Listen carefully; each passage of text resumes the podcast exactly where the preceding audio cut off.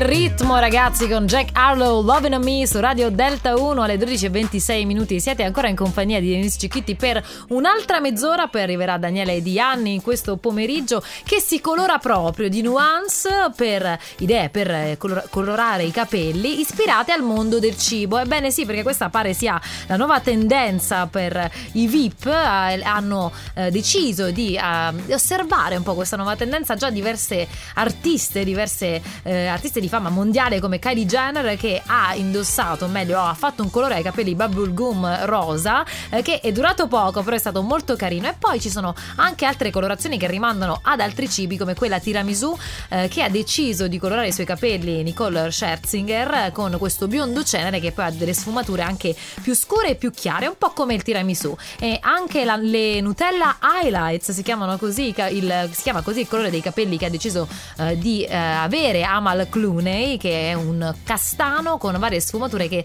tendono proprio al colore della Nutella. Ma che meraviglia! E poi infine Dua Lipa, abbiamo visto tutti che, a parte ora nel, nel film Argyle in cui ha recitato, in cui è bionda, ma la sua nuova colorazione per i capelli è un cherry cola, è un colore vinaccio che è davvero eh, molto forte, rimanda proprio alla Coca-Cola alla ciliegia. L'avete mai assaggiata? Io sì, ma preferisco quella classica, ecco, ve lo dico. E infine anche un buttercream blonde di Anya Taylor Joy, che è un biondo crema di burro freddo ma con qualche sfumatura dorata. E voi quale nuance di queste avreste abbracciato, sia uomini che donne? Voglio saperlo. Tre quattro nove quattro volte quattro due tre quattro, chissà cosa ne pensate di questo cibo che in mezzo a tutto noi italiani purtroppo lo amiamo infinitamente. Intanto Sam Sparrow con Black and Gold su Delta uno.